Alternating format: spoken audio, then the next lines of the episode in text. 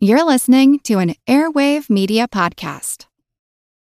As humans, we're naturally driven by the search for better. But when it comes to hiring, the best way to search for a candidate isn't to search at all. Don't search, match with Indeed. When I was looking to hire someone, it was so slow and overwhelming. I wish I had used Indeed. If you need to hire, you need Indeed. Indeed is your matching and hiring platform, with over three hundred fifty million global monthly visitors according to Indeed data, and a matching engine that helps you find quality candidates fast. Ditch the busy work. Use Indeed for scheduling, screening, and messaging so you can connect with candidates faster. And Indeed doesn't just help you hire faster. ninety-three percent of employers agree Indeed delivers the highest quality matches compared to other job sites, according to a recent Indeed survey. And listeners of this show will get a seventy-five dollars sponsored job credit to get your jobs more visibility at Indeed.com slash podcast. That's Indeed.com slash podcast. Terms and conditions apply.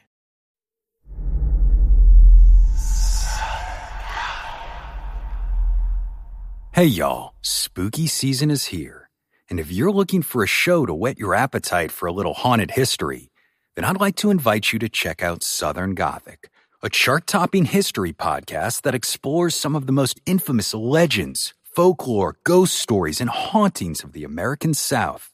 We've covered all sorts of stuff from the Bell Witch of Tennessee to the disappearance of the Confederate submarine, the H L Hunley.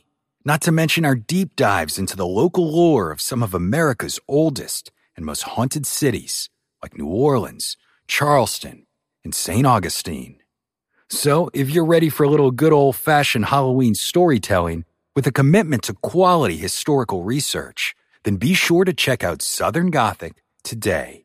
It's available now on all your favorite podcast apps.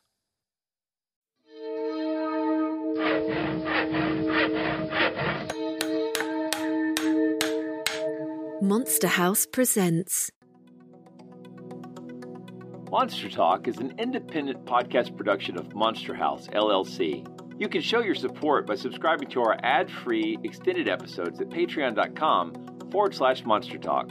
We want to grow our Monster Talk audience, and the easiest way to accomplish that is for listeners to leave us five-star reviews on iTunes. Positive reviews have a huge impact and only take a moment.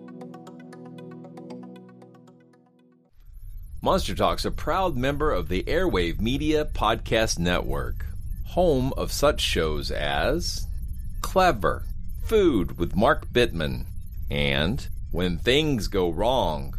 If you'd like to advertise on this show, contact sales at advertisecast dot com. Here at Monster Talk, we love monsters.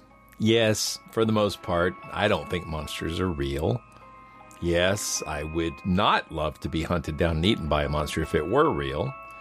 But the power of monsters to capture human imagination, to turn a story into a monster story, to turn a dark wood into a monstrous den of danger, or to turn a perfectly normal bed into the blanketed rectangular capstone of a shadowy kingdom of monsters just beneath, well, that's some kind of power, isn't it? In the book Skin Shows, Jack Halberstam writes, "Monsters are meaning machines. They can represent gender, race, nationality, class, and sexuality in one body. And even within these divisions of identity, the monster can still be broken down. Dracula, for example, can be read as an aristocrat, a symbol of the masses. He is predator and yet feminine. He's consumer and producer. He is parasite and host. He is homosexual and heterosexual. He's even a lesbian. Monsters in the Gothic fiction that creates them are therefore technologies, narrative technologies that produce the perfect figure for negative identity." I agree with that. Monsters are a crayon that produces every color. They're the antagonists we can universally fear and yet often identify with. Their material reality isn't as important to us as their narrative potential. For every perceived encounter with a monster, the seeds are sown for a thousand more harvests, at least in theory.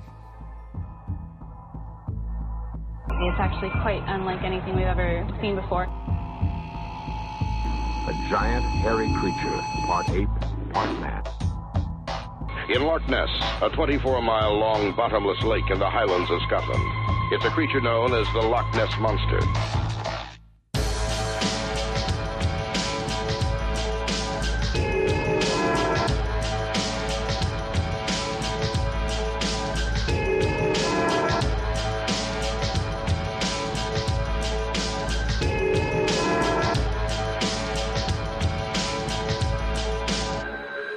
Monster Talk. Welcome to Monster Talk, the science show about monsters. I'm Blake Smith. And I'm Karen Stoltzner. Hey there, Monster Talkers.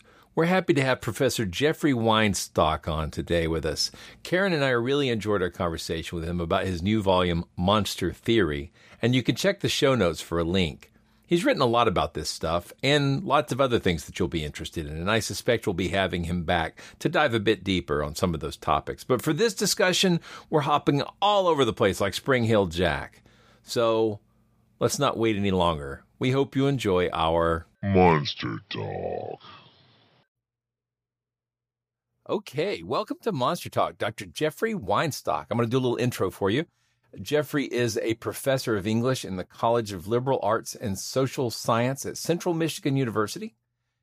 He's won numerous awards, including some especially monster majestic ones, such as the Best twenty fourteen Nonfiction Book Award from Rue Morgue Magazine and the Golden Ghoul Award from the Cult of Ghoul Horror publication. That was for his book, The Ashgate Encyclopedia of Literary and Cinematic Monsters.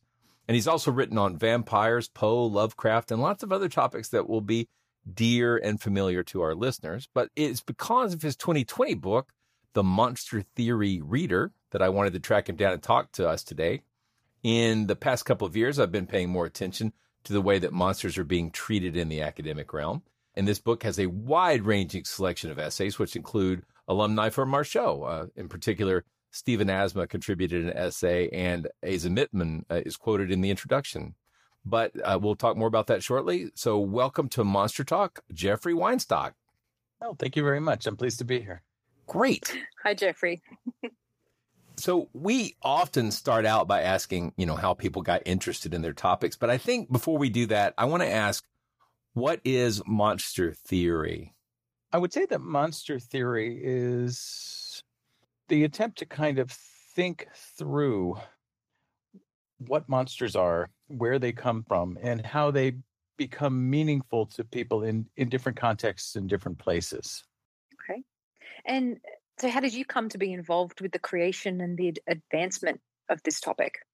Well, I've been involved with monsters in various forms, I think, for uh, most of my life, and certainly for most of my academic career. So I took something that was near and dear to my heart as I was growing up and made it a focus of academic scrutiny. So I've kind of gone through an evolution where my graduate work dealt with ghosts, and then I wrote a book about vampires, and then I put together an encyclopedia about monsters, and then I was invited by the University of Minnesota Press, who's the publisher for the Monster Theory collection. Um, I got in, invited to assemble the collection. Really? Nice. nice. Yeah, yeah, yeah. Well, it was nice. Yeah.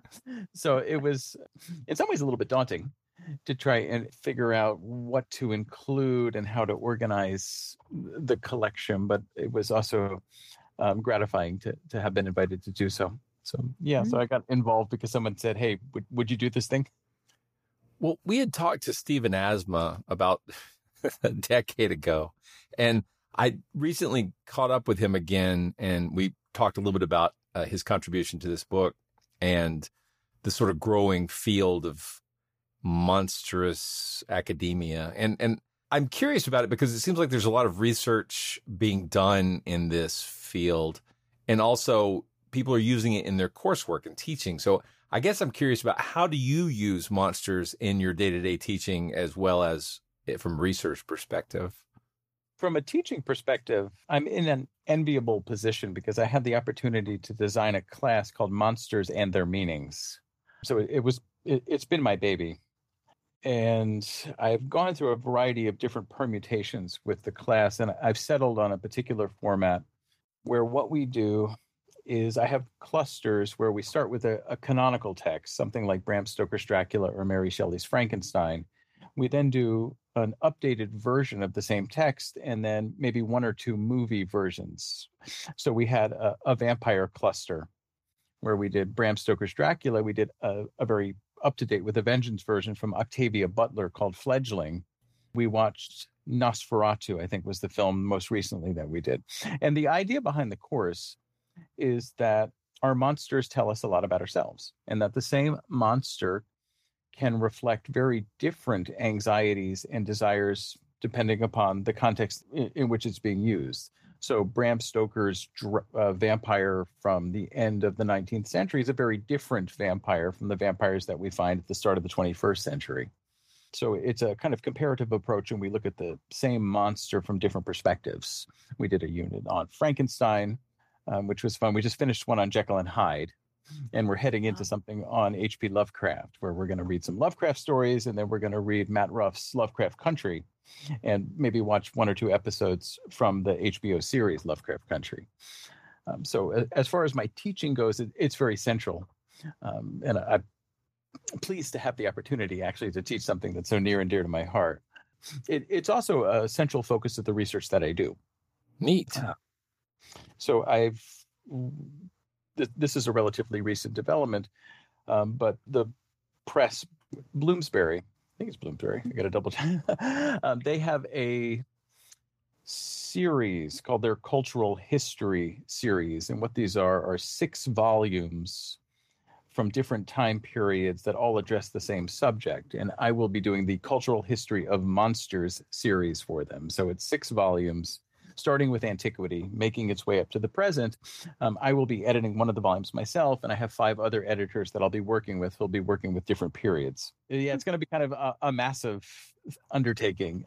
Um, it's a little daunting, but it's also, I'm looking forward to it. Well, that is cool. Interesting. Yeah.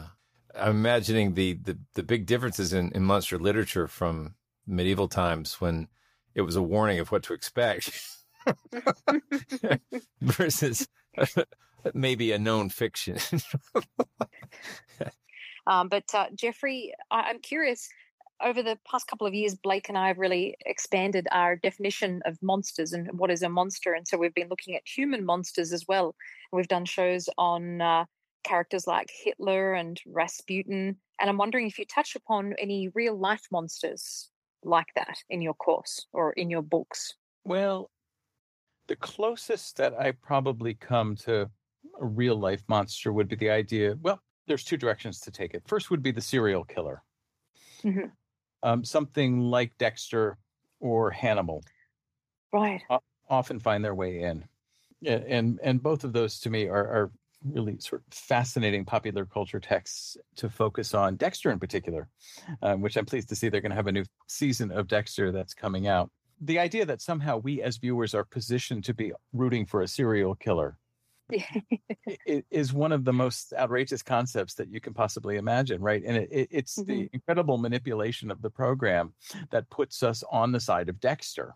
And the premise of Dexter, I don't know if everybody is familiar with Dexter, but that he is a serial killer who has been able to channel his murderous desires into focusing on other serial killers or really bad people.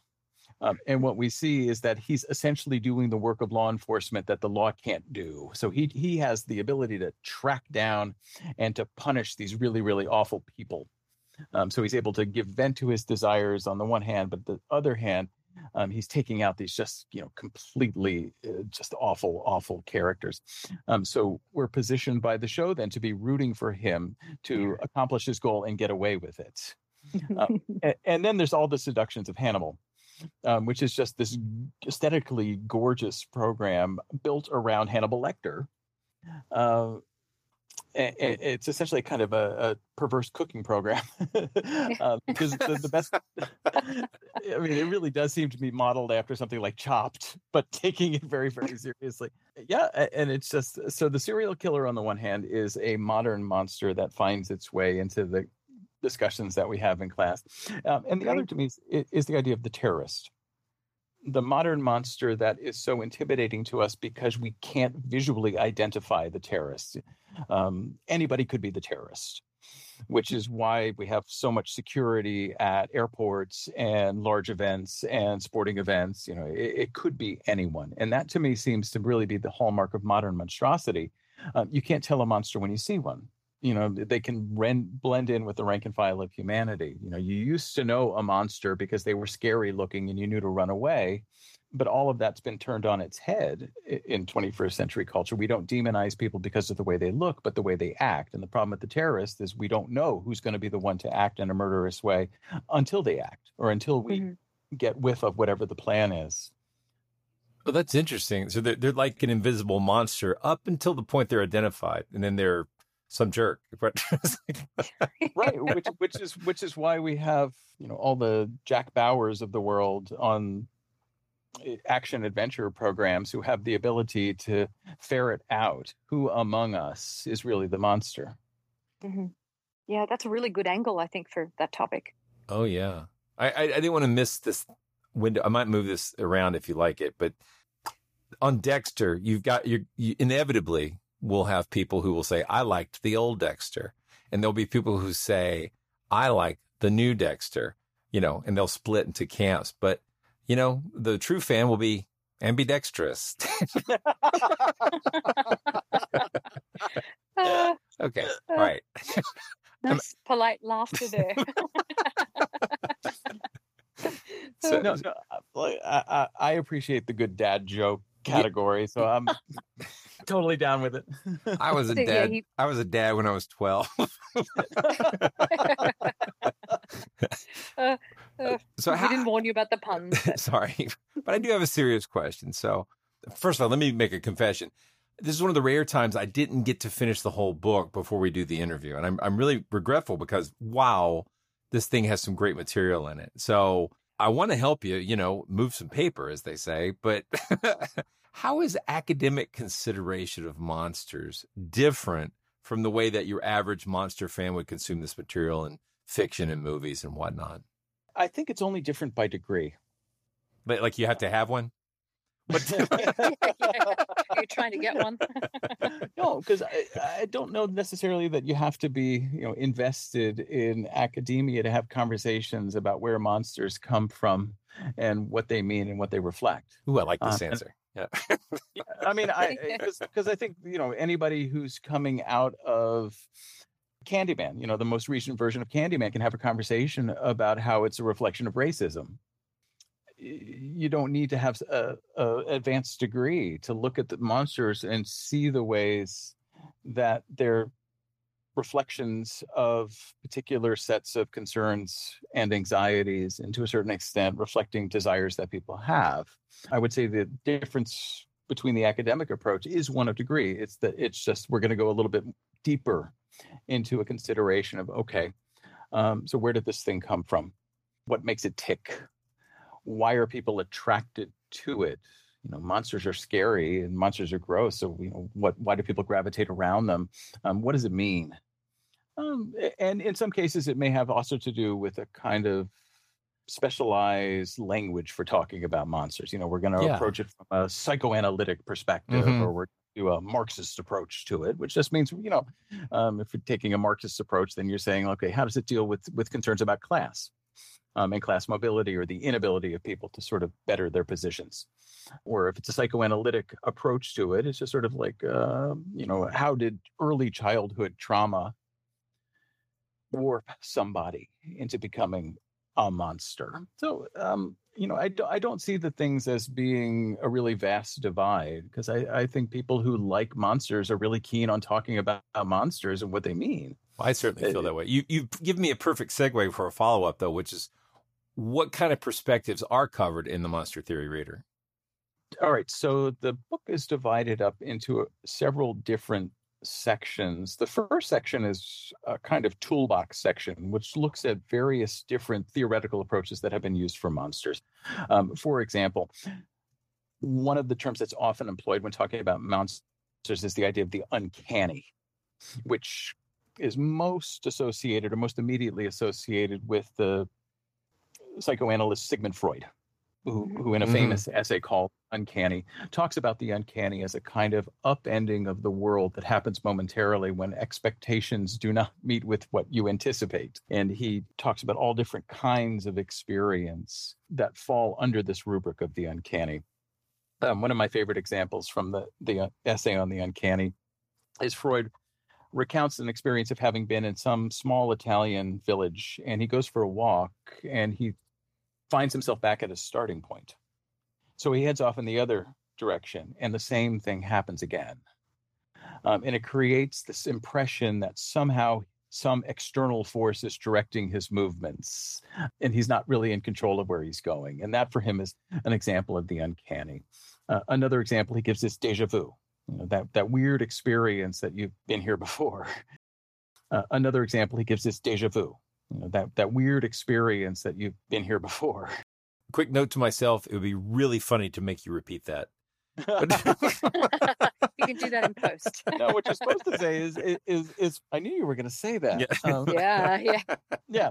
Um, so anyway, uh, so we have Sigmund Freud's essay on the uncanny included as part of this toolbox section. And actually, what the what precedes that is a very important essay by a fellow named Jeffrey Jerome Cohen called Monster Culture, Seven Theses. And this is a piece from the mid nineteen nineties uh, in which Cohen advances seven claims about monsters, and it's been very a foundational work for monster theory. He says that monsters function in a variety of different ways. He starts off that monsters are essentially a kind of congealment of culture, that they give uh, a form to a specific time and place and feeling. And then he says that monsters are defined. Here's another one of his theses. He calls them harbingers of category crisis, that what monsters are are things that are difficult to categorize. Mm-hmm. And, and that we as human beings, we like to be able to identify things and put them into a category. And it makes us anxious when we can't figure out what something is or where it goes. I, I want to give an amen to that. What? Yeah, that's what monsters do. They're often, the, you know, the idea of the undead. Yeah. It's not living. It's not dead. It's somewhere in between is a good example of category crisis. Can I just add, this is not an existential topic because it has literal bearing on where the hell I'm supposed to file these books I have on these topics. So I can't, I can't figure out where to put stuff. Yeah. Um, so, so we have Cohen's piece in there. Um, so there's a, an initial section on that. Then we talk about the way in which different forms of what we could call otherness. So cultural otherness, religious otherness, sexual otherness has been exaggerated into monstrosity. Um, so racial monsters or religious monsters um, or sexual monsters. And then there's a more general section just uh, about sort of monsters and religion and monsters and different different aspects of culture. And then the final section, which is the shortest, is, is about future monsters and, and hopeful monsters and different ways to think about monsters in which monsters maybe aren't so much scary, possibilities for rethinking our relationships to one another and to the natural world. Hopeful monster. I'm curious about that. Monsters are these are typically antagonists. They're things that we attempt to contend with and to survive. Um, but what if we were somehow able to rethink monstrosity and find something of value in it, or or to recognize that the things that we call monsters are really reflections of our own fears and anxieties. There's a possibility of moving beyond monstrosity into something else, I think. I think if you're really lonely, a succubus starts to seem like a friend. So, uh, yeah, absolutely. Oh, dear. Or, you know, multiple identities. You can get together for a tea party. There's that. There's that. There's so many great uh, chapters. I mean, some of the titles just are really exciting as well. And uh, I see that you've got a chapter in here, your contributions, uh, chapter eighteen, Invisible Monsters, Vision, Horror, and Contemporary Culture. Can you tell us a little bit about that? It, that actually reflects a little bit of what I was saying before. The premise of that piece is that there has been a shift in our understanding of monstrosity in which we our, our anxiety in the twenty-first century is that we don't know monsters anymore when we see them. Um, so that rather than looking at, you know, the Frankenstein's monster that comes shambling towards us or, you know, the, the threatening werewolf our anxiety today is that is that, you know, anybody could potentially be a monster. And I talk about the way that that shows up in a variety of, of different respects, one of them being just the idea of viruses and contagion, which at the point that I was writing that was a little more distant to us than it was today. But nevertheless, there, you know, we went through a whole sequence of films that had to do with viral outbreaks in which anybody could possibly be infected, which led to a kind of sometimes a zombie apocalypse, sometimes not. Uh, but that that's one manifestation of that. The terrorist is another manifestation of that. Mm-hmm. It's just that our our monsters now are invisible. And our concern is that we can't figure out who is the monster. Mm-hmm. Uh, There's a kind of security in being able to identify who the monster actually is, and our anxieties that could be anyone. Yeah, no, no, for sure. That, and again, that's another one of those monster things that you kind of wish was existential instead of being sometimes literal. It's everywhere, you know, yeah. Stranger danger. Uh-huh. Yeah. Uh, it, it, it's, it's strange times, strange times. But uh, uh, you mentioned Jerome Cohen. Now, was am I remembering right? Was he your doctoral advisor? Yeah, Jeffrey Cohen was my my dissertation advisor. Okay, dissertation. So, but and he wrote a book in in ninety-six called Monster Theory Reading Culture. Is right. Is, is this book similar, or is it kind of a ex, uh, an extension of that work back then, or how do you see those works related? Okay, so his book, the Monster Culture one, is an edited collection of scholarly essays. So he was the editor for it, and he assembled a variety of other contributors to the collection. His contribution to it was the essay that's included in my Monster Theory collection, oh, okay. which is his Monster Culture, Seven Theses. And I see his book, I think it's ninety-six or ninety-seven, as being really uh, the, the foundational moment for something called Monster Theory, where there was this constellation of different scholars in different areas who were all focusing on monstrosity, and it kind of coalesced into something you could actually put a name to. Different people who were thinking about, okay, so lots of monsters going on in pop culture, contemporary culture. Where do they come from? What do they mean? How do they work together? What does that tell us about ourselves? And th- I think more than anything, that's the question that monster theory seeks to ask is like, how do our monsters reflect us? What do they tell us about ourselves? Mm-hmm. It's fantastic. So, Jeffrey, you mentioned earlier that uh, you had an interest in ghosts when you were at university. Uh, what in particular did you research, and what are your interests in that regard? My interest in ghosts goes way back. And there are several. Ours too. Yeah, there's several. Like, and that was my the first thing that really captivated me as far as monsters. And and there were several. I have several early memories that are all intertwined. One was the Haunted Mansion at Disney, oh. which, which sort of obsessed me. Like I, it was the ride I wanted to go on repeatedly. Mm. And yeah, it, it's not just beautiful and gothic and weird. It's also really well air conditioned. That's true. It does get you out of, for my point. Yeah. Orlando heat. I remember vividly there was a, like made-for-T V movie by Disney called Child of Glass. This is an obscure one. Ooh, it is. Have... I've never heard of this at all. I'm writing it okay. down. I don't think it's it's going to be anything that's going to knock anyone's socks off today. But when you were watching it at age eight, it was kind of mesmerizing because it involved a, the ghost of a little Creole girl who was haunting a little boy whose assistance she needed to recover a lost object in order to avoid kind of being condemned forever. Um, and I remember being sort of glued to the screen by this Disney movie. And the other, the third touchstone is I stumbled in elementary school on a collection of ghost stories called Alfred Hitchcock's Haunted Houseful, mm. uh, which I just read. I checked it out like repeatedly. And, and it really kind of shaped my interests, I think, that this combination of events. So So I was always interested in ghosts and ghost stories, and it became a kind of natural bridge then to academia for me, where I began to look at the ghostly elements that were present in a variety of different literary works for, for my doctoral dissertation. I was, and actually the, my dissertation, which was a, a kind of intensely academic enterprise with a lot of theory in it, but I I was looking at the idea of the dead letter, um, which is the idea of a, a letter from the living that goes astray, can't be delivered to its intended recipient can't be returned to sender. Mm-hmm. Uh, and the idea of a letter from the dead that arrives. So I was looking at kind of ghosts in language um, and letters. And so I began with Edgar Allan Poe, and I ended up with Toni Morrison with her book Beloved, uh, which is a ghost story. And, and bizarrely in the press today for certain school districts that don't want Toni Morrison in their schools. And I'm thinking if you're on the other side of Toni Morrison, you're on the wrong side of everything. um, um, anyway, but so, yeah, yeah you know, a natural inclination towards ghost stories became the focus of academic exploration for me in graduate school. Um, and I just used that as a springboard and have kept going.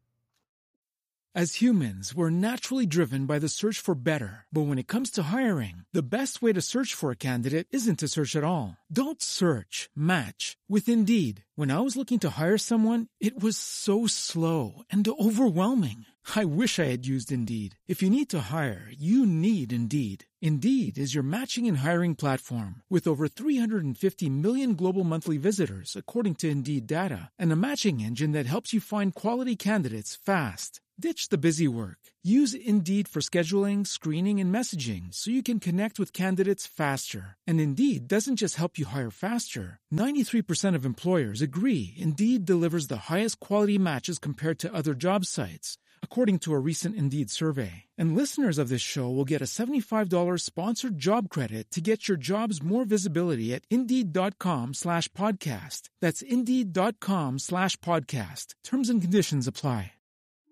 Hello, I'm Paul Giamatti. And I'm Stephen Asma. Each week on Chinwag, we dig into the weird topics you wonder about, that you care about, the stuff none of us are totally sure of, like the Bermuda Triangle, Mothman, consciousness, philosophy, U F Os, ghosts, or, say, Bigfoot. So who's to say that there's not alien species that are Sasquatch? Like I've seen a ghost, and I would hear something walking and breathing. Maybe every path is right. I will accept as a premise that every path is right. That is a face on Mars. Eyes, nose. It kind of looked like Wilson the volleyball. Some people enjoy the waves or whatever uh, crashing, and I enjoy listening to a quantum physics audiobook. I do think there are many things in the world that we just don't understand yeah. and probably won't understand. That's our yeah. whole show. So join us every Wednesday on all major podcast platforms and find us on Instagram, TikTok, and Twitter at ChinwagPod and Wagon. Fantastic. If you'll forgive me for possibly putting you on the spot, we've covered the uh, the Gothic uh, before lightly, but primarily in terms of architecture, talking about the ways that universities took on a pseudo-Gothic architecture in the, in the nineteen tens, twenties to sort of give that air of antiquity to the uh, to their campuses. But there's also the sense of Gothic in English literature, and even though I was an English major, I don't think I've ever bothered to try to explain what it is exactly. Is that something you'd feel comfortable trying to explain to the audience? Like, what, what is the Gothic within terms of literature? Sure. Um, I don't want to get too pedantic. You, but you can is... go in the weeds. It's my show. Okay, I do what we yeah, want. Fair enough. Um, all right. So the Gothic in terms of literature is a literary movement that begins in the middle part of the eighteenth century with a book by a guy named Horace Walpole called The Castle of Otranto. Um, and what he does is he presents this kind of outrageous story to the world of a haunted castle and curse and uh, debased aristocracy. And he he says, this is a recovered medieval manuscript, and I'm I'm going to give this to all of you to enjoy. And it does very well. And then he steps forward in a second edition and he says, aha, I, Horace Walpole, am actually the author of this story, The Castle of Otranto. Um, and it set off a kind of literary craze. And what you see is a development in the eighteenth century into the nineteenth century with two different directions where the where Gothic literature goes. And what Gothic literature originally did was to evidence um, an interest in the past, in, in medieval ruins, in ancestral curses, in haunted castles. Gothic actually goes back to the Goths, these northern European tribes that invaded Europe in the fourth, the fifth, and the sixth centuries.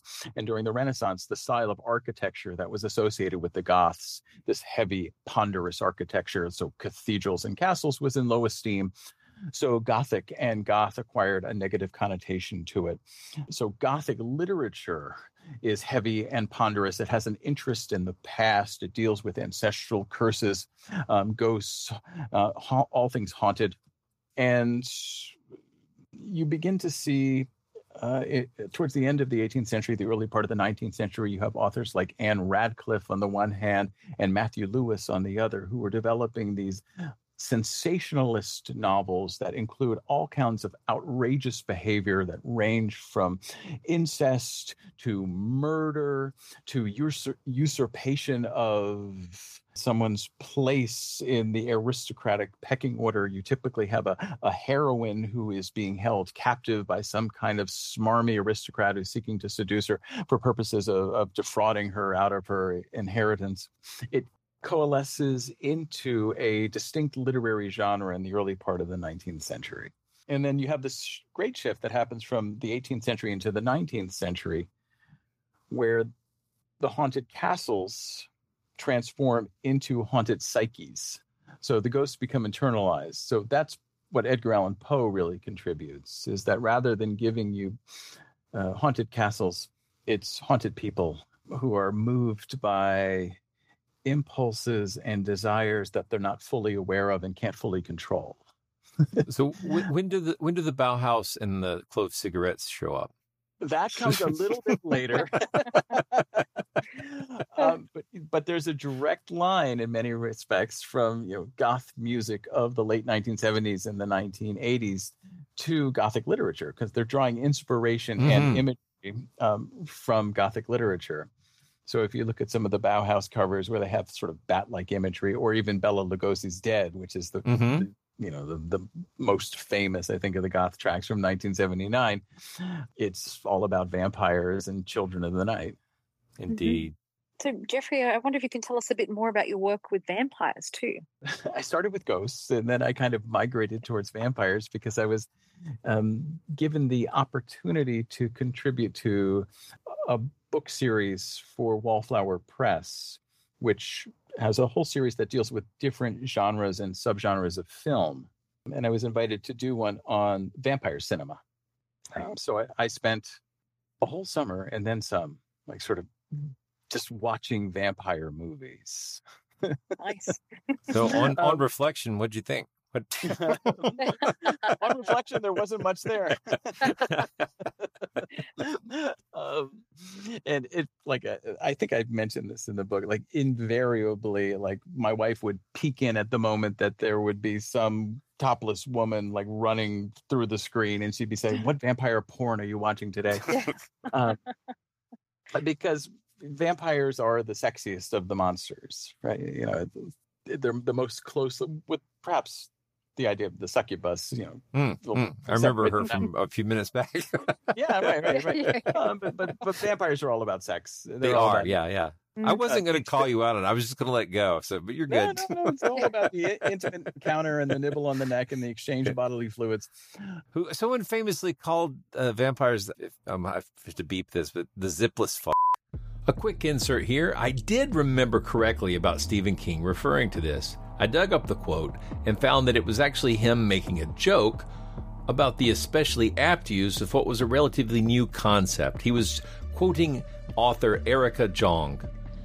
This was all above my head back when I read this book in the early nineteen eighties. Jong had written a novel called Fear of Flying, and in that book, she used the term zipless fuck to refer to a kind of extremely casual sexual encounter where two people just get to business without consequences or consideration. The book is considered to be an important marker to second-wave feminism. And I am grossly unqualified to talk much more about it than to say, check out the Wikipedia article, which I will link to in the show notes. But here's what King had to say within Dance Macabre.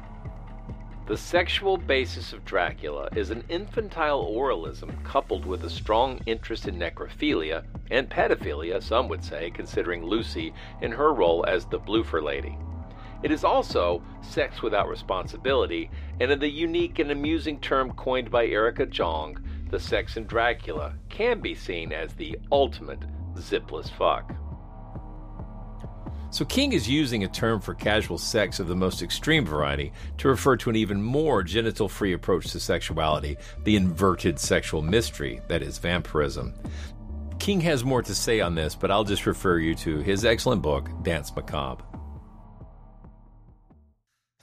Is, I, I think I remember reading that in uh, Stephen King's uh, Dance Macabre. So, yeah, that makes sense. Yeah. You know, it kind of displaced mm-hmm. uh, intercourse, but like the, the the whole sexual element is there right from the start. Um, and in Stoker, it's all completely crazy.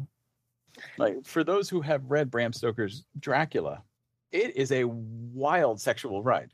It it starts with Jonathan Harker being trapped in Castle Dracula, and he becomes a damsel in distress. Um, there's this complete inversion of gender roles because he, he's trapped in the castle. Dracula needs him to facilitate this transfer of property. Jonathan is laying there as Dracula's three brides converge upon him, and he feels the wicked desire that they'll kiss him with those red lips. Dracula interrupts the whole sexy scene and then says, "This man is mine." Um, I mean, that's literally what it said, you know, yeah, yeah. This man is mine, and he throws his brides off.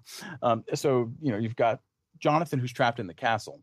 He manages to rescue himself. He doesn't have anybody ride in and, and rescue him. But um, and then the weirdest scene in the whole thing is that our heroes, um, Quincy and Arthur and Jonathan and Seward, have, have gone to Carfax Abbey because that's where they think Dracula is, and they're going to sterilize his coffins of earth. It's a stakeout. Mm-hmm. Yeah, pretty much. And they leave they leave Mina unattended in Seward Sanitarium, and Dracula mm-hmm. shows up, right? Because they, they won't let her come along. She wants to go along. They say, no, we're going to leave you here for your own safety by yourself. And of course, Dracula shows up. He slits his breast with his nail, and he forces Mina to suckle from him and drink his blood. It's this weird breastfeeding scene, mm-hmm. uh, which is what starts to transform her into a vampire. It's basically Grapes of Wrath with vampires. I'm not so sure about that one. uh, of course, then you've got Lucy, who dies, who comes back and preys upon little children. Was it the Bloofer woman? Is that something like that? I, I love that. Yes. Okay, Dracula fans, stop screaming at your podcast player. It's Bloofer Lady. I'm obviously having some kind of Young Frankenstein Dracula crossover here. When Lucy gets turned into a vampire, stories from street children about a mysterious Bloofer Lady abound. Scholars seem to mostly agree that this was likely Stoker trying to use kid talk for beautiful lady. And there's no evidence at all that Stoker was influenced by Gene Wilder's Young Frankenstein script when he chose that name. I'll tell you, though, in a strange coincidence, when I went back to do the insert about the zipless fuck earlier in this episode and found the King entry in Dance Macabre, I was surprised to see that both Lucy and the Bloofer Lady were right there in that quote. Since I read that book in the early nineteen eighties, I'm surprised that stuck. Maybe it was because the F word was being used in what's mostly a scholarly work, or maybe it was because I was a fourteen-year-old boy and everything sexy was extremely memorable at the time. I don't know. But it is really Bloofer Lady I was trying to think of, and not Blooker. She's like, so anyway, like Dracula is is this whole sexual mess, mm-hmm. and it just has been carried on in the whole vampire cinema, which has great fun, I think, with with playing with the sexual titillation and the desire part of the monster. The the whole thing about monsters is that they don't just reflect anxieties and fears. They also reflect desires, and vampires being the sexiest of monsters, really. I think uh, that idea of the multiple sexual partners and being able to sort of be with whoever you want is embedded with the vampire. So you, you've got several books out. I'm actually curious about the Giving the Devil His Due, because um, I've got a pretty good collection of uh, witch movies that have been accruing, but I don't have that many devil movies, except maybe like The Devil's Reign and uh, eh, maybe a couple more, but that, not a lot. A quick insert here. Apparently my brain froze during the interview because I have a lot of devil movies in my collection. I only remembered this one uh, with William Shatner and Ernest Borgnine. My brain is weird. Anyway, uh, of course, you should also remember The Devil's Advocate, Rosemary's Baby, The Ninth Gate, The Devil Rides Out, Mister Frost, Haxan, The Blood on Satan's Claw, Satan's School for Girls, The Devil and Max Devlin, Angel Heart. I could go on, and I'm not even including the ones that are like super devil adjacent, such as The Omen, all the exorcism movies where the demons claim to be the boss guy, or the ones where there's devil cultists but you don't really get to see the devil, or movies like Legend where we're pretty clearly seeing the devil but they just call him darkness. Eh, you know, as I say, my brain froze. Okay, back to the show. So what what what sort of things can I find out about in Giving the Devil His Due? Okay, what we did with Giving the Devil His Due, Satan in Cinema, which just came out this year, it's an assemblage of scholarly essays that focus on films that feature the devil. And so we start with uh, Georges Millet and early experiments with film, because the devil comes like... as soon as there's film, there's the devil in yeah, film. It was like in Haxan, I think. I remember. Uh, even earlier. Oh, like wow. You have from the eighteen nineties and the nineteen aughts, um, in which film is still being figured out. Like, wow. Like, you know, what is film? It, it's a great opportunity to try out special effects. And that's what a lot of the really early filmmakers and experimenters did, is to use the devil as an opportunity to sort of work out, like, how can we stop the film? Like what's called the stop trick or stopgap effect. We we can have a picture of somebody, we can stop the film, we can substitute something else in its place, and it, it looks like something has magically transformed into something else. Um, so a lot of the pioneers of film were using supernatural themes because it was a great opportunity to try out cinematic tricks and effects. So what we did with the collection is, rather than just having what, what often happens with edited collections of scholarly collections like this, is it begins with a call for papers. Um, you say, hey, we're putting together this collection. Who would like to contribute? Send us your ideas. And what you often get is the, a kind of random assortment of different proposals. And I co-edited the, the collection with a woman named Regina Hansen at Boston University. And we wanted something that would be a little more coherent. So we, mm. we tried to come up with a list at the start. Uh, these are some of the films that we think really merit attention. Like, we need to have somebody who talks about Rosemary's Baby. Um, we need to have somebody who talks about The Omen. We need to have something in there that deals with The Devil's Advocate. So we we put together a, a list of films, and then and then we kind of found people who were well positioned to write the essays themselves. That's a great approach. I love it. Well, I mean, the the whole thing, I have to admit, was really an excuse, because I wanted to use the title, The Devil's in the Details, so that I, I can totally so I, sympathize with yeah, that kind sure of enough. Logic. So yeah, that I could write yeah. about Roman Polanski's The Ninth Gate. Like, yeah. That's my a, a favorite film. Yeah. So so I, I had to find a, a book that I could actually put the essay into. Yeah. It's like one of those, I, Roman Polanski is like, I, I you know, I, I really don't like him as a person, but man, he made good movies. So that that's a whole different kettle of fish, isn't it? But it is. It is. Yeah. But that, and it's not not just Polanski. So no, no. Uh, mm-hmm. uh, if only, right? Okay, but right. I also wanted to ask about a, another book that you have. Uh, I mean, it seems like you've released quite a few books within a short space of time. But Blake and I are big Python fans, mm-hmm. and I see you've got a book. And now for something completely different: critical approaches to Monty Python. Uh, are you doing any courses at university, teaching any courses on this?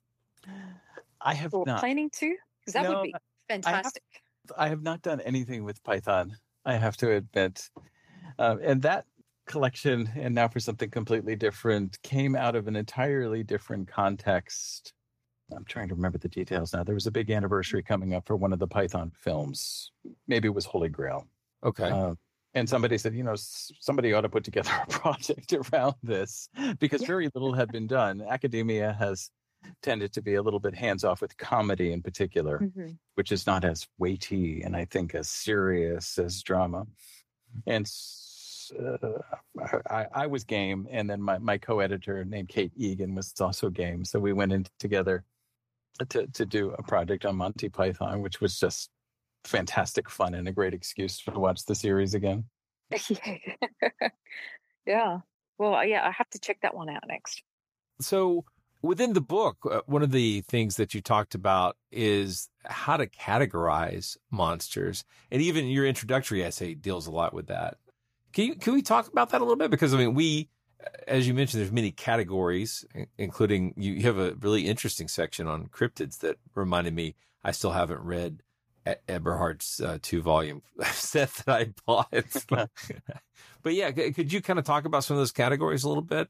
I mean, I'm thinking, well, I don't want you to read the essay to me, but I was thinking in terms of especially things, the way you looked at cryptozoology, you know, monster theory, is, is are monsters, is monsterology an academic discipline? And somebody wrote back who's like, well, you know, teratology, you know, that's absolutely real. And I mean, that's not really what we're talking about, though. It's it's, it's more than that. And, and, and sort of, I like this idea of, well, I guess what I really like is I think, the only way to truly understand monsters is from a multidisciplinary approach. It takes so many different views to even get a real, if you only study them from, for example, are they real or are they not? Well, that's one perspective. But if you study them as literature, that's a different thing. If you study them psychologically as symbols, that's, that's another thing. So there's all these different sort of lenses you can bring to bear on this. And I think it's an endlessly full of possibility topic, you know, so. I mean, I obviously agree with you. Um, I think monsters are incredibly fertile and rich area of the human imagination. And they come from so many places and play so many roles in our lives. And yeah, absolutely. You can approach them from an anthropological perspective and the kinds of rituals and ceremonies that different cultures perform in relation to monsters. You can approach them from a psychological perspective. Where did they come from? How did they reflect human psychological processes? You can approach them from a teratological perspective or a medical approach, you know, so what kinds of physiological abnormalities have led into myth and folklore about monsters. Mm-hmm. Yeah, it's such a, a, a dense site of the cultural imaginary that it really repays, I think, a lot of scrutiny. But I agree that an interdisciplinary perspective is what's needed to approach uh, monsters because they extend into so many different areas uh, of human discourse. Yeah, I'm Jeffrey. I'm also interested, too, in the teaching aspects of uh, your courses. And I'm wondering how what your students think of the courses and Uh, how they've found your courses and what they've gone on to to do with uh, the things that they've learned, how c- you can apply those to other uh, areas of, of study and um, also in the workplace or society, what kind of applications there are. I mean, in some ways, the monsters approach is a little bit of a trick.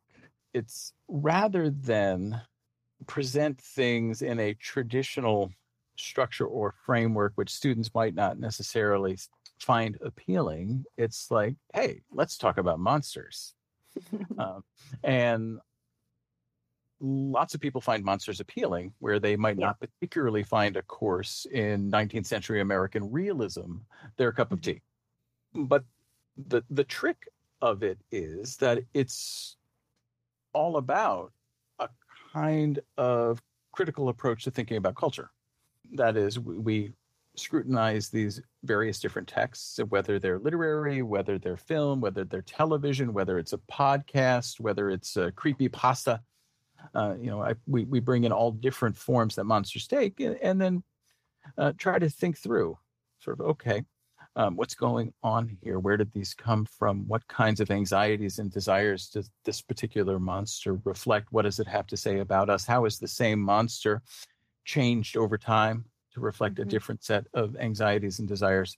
You know, I I don't give, in my classes at least, a, a kind of exam where they have to regurgitate lecture material um, mm-hmm. or the details of the books that we're reading, because it's not about that. It's not about sort of memorizing these particular works. It's more an attitude and a way of thinking um, that these works are meaningful. And they tell us a lot about ourselves. And you can apply the same approach to all kinds of other cultural texts. Like, all right, so what's going on here? What is this? What am I supposed to take away from this? How am I being manipulated to think or feel in a particular way? How does this correspond to something else that I've heard elsewhere. So if I can use monsters, something that I enjoy and something that a lot of my students enjoy, as a springboard to critical thinking about contemporary culture, then I feel like it's a win. Mm-hmm. And and I hope they encounter something in the class that they wouldn't have read or viewed on their own that they really enjoy and that sticks with them. It's something that I hope for every one of my classes. You know, they come away like, man, I'm really glad I read that, or I'm really glad I watched that, or, you know, or even, even uh, I don't know how to feel about it, but I can't shake it. I keep thinking about it. But if they can take that approach to thinking about popular culture with them as they move forward, that this stuff isn't necessarily mindless or meaningless, but instead is is full of messages that are being beamed at them about how our culture is, how they're supposed to act, what's good, what's bad, what's good, what's evil, how it enforces certain expectations about identity politics or not. Like, we talk about all of these political issues that are embedded within the texts. Um, and, you know, and I just want them to become more engaged critical thinkers who act rather than are simply acted upon. Sounds fantastic and right up our alley. But it, it, it also, I mean, you're also talking about, you know, you know, critical thinking about pop culture. Are, that you have a book out called Pop Culture for Beginners. Is that the kind of stuff that would be covered in that book? Yeah, it's absolutely the kind of stuff that's covered in that book. All right. Um, you know, what I talk about in that book is, is what I call the pop culture paradox. Um, and the pop culture paradox is that, um, on the one hand, my pop culture pursuits, the things that I enjoy, whether it's Squid Games, which I just finished watching, or whether it's Midnight Mass, or whether it's zombie movies, like, I love these things, and yet I don't think of them as being really important. Like, that's that's the paradox, is like, these things are incredibly important to me, but also they're not really meaningful in a significant way. Um, and there are lots of people who are, oh, it's just a game. Oh, it's just a movie. Oh, it's just a series that I enjoy. And what I try to do is to approach the pop culture paradox in the textbook. And we look at ways in which pop culture texts are full of meanings that need that we decode. We're not even aware of the, the strategies that we're going through to decode them, because we're we have these strategies in place. How do we make sense of these different kinds of media? But that they naturalize certain understandings of the world at the same time that they may call into question other aspects of it. So it's about looking at pop culture with a close eye and understanding Uh, that we're constantly engaged in a process of interpreting the world and making sense of the, the various different kinds of texts that we come in contact with. And weirdly, somehow all that material is also time sensitive. In time, another generation looks at the same material and sees sometimes wildly different things. Oh, yeah. Uh, yeah. I, I love that, the depth of it. That's so fascinating. I mean, pop culture has an incredibly short shelf life. Yeah, it does. which, which makes any kind of textbook on pop culture a kind of perilous endeavor. You have to acknowledge right at the start, like, you know, anything I'm talking about in this book, by the time it gets to you, is going to seem outdated. Um, so I was, I was trying to pick a few touchstone texts that maybe will hold up a little bit longer, something like Black Panther, something like Stranger Things, which I can assume that many, of, if not all, but many of my students are familiar with. But, you know, five years down the road, it's going to be something else. Yeah. Sure. Uh, so, so there's a short shelf life. But yeah, the meanings of popular culture texts definitely shift over time. A lot of eighties films now seem very cringeworthy for rape jokes and the way in which right. uh, sex and sexuality are approached. You know, at the time, it was funny. Looking at it now, you're like, oh, no. Mm-hmm. Yeah, couldn't say that today. Mm-hmm. Right. Yeah. Well, Jeffrey, we've really enjoyed talking with you. We've got one final question that we'd like to ask all of our guests, and that is, what's your favorite monster? um, well, I already talked about ghosts as being sort of nearest and dearest to my heart. So mm-hmm. I'll go in a slightly different direction. I, I think I have to go with uh, Doctor Frankenfurter from Rocky Horror. Come up to the lab and see what's on the slab. Really? it, it, it, but yeah, would you care to elaborate? there is just no monster anywhere more filled with joie de vivre than Tim Curry's yeah. uh, cannibalistic extraterrestrial transvestite from Transylvania. Um, he's, he's sort of every category of monstrosity rolled up into one dynamic sexy ball. yeah, yeah. I don't think we've had that answer before. We, we have not. In ten years. Although, yeah, but I can't I can't think of any monster that I enjoy more than Frankenfurter from Rocky Horror. Cool. I haven't had a chance to watch it with my kids yet, and that's I'm so excited about that. It's going to be I think it's going to be fun. So, yeah, we'll see. Definitely. Well, thank you so much for your uh, generous use of time here. Yeah, Jeffrey, it was really interesting to talk with you, and um, we'll have to keep in touch. If you're doing, you're always doing something interesting, it seems. It does, thank yeah. You. Thank you, thank you. It's my pleasure. I, I enjoyed it. All right, have a great evening. Monster Talk. You've been listening to Monster Talk, the science show about monsters. I'm Blake Smith. And I'm Karen Stoltzner. You just heard an interview with Professor Jeffrey Weinstock discussing his new volume of essays on monsters titled Monster Theory. A link to that and many other works by him will be in the show notes. Plus, links about lots of other stuff that we talked about in this episode. It's almost time for our Christmas ghost story, so keep an eye on your feed for that. And be sure to check out our YouTube channel at youtube.com forward slash monster talk, where we've been covering lots of monster stories and legends and more. And we'll be back for more Monster Talk Live on January ninth, so be sure to hit the subscribe button so you'll be reminded.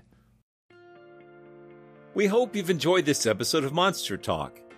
Each episode, we strive to bring you the very best in monster-related content with a focus on bringing scientific skepticism into the conversation. If you enjoy Monster Talk, we now have a variety of ways to support the show, all with convenient links at monstertalk.org forward slash support. That's monstertalk.org forward slash support. We have links there to our Patreon page as well as a donation button. Another great way to support the show is to buy books from our Amazon Monster Talk wish list, which directly helps us with our research. We love used books very much, so don't feel compelled to buy new ones, and we love Kindle so we can share our digital libraries with each other. And finally, without spending any money at all, you can support us by leaving a positive review at iTunes or wherever you get your podcasts. Positive reviews help keep us visible in iTunes, which is a great way to help us find new listeners. And please share our show on your favorite social media platforms. Monster Talk theme music is by Peach Stealing Monkeys. And I know I repeat it in every episode, but my gratitude is real, and I'm completely sincere when I say thank you for taking the time to listen to our show.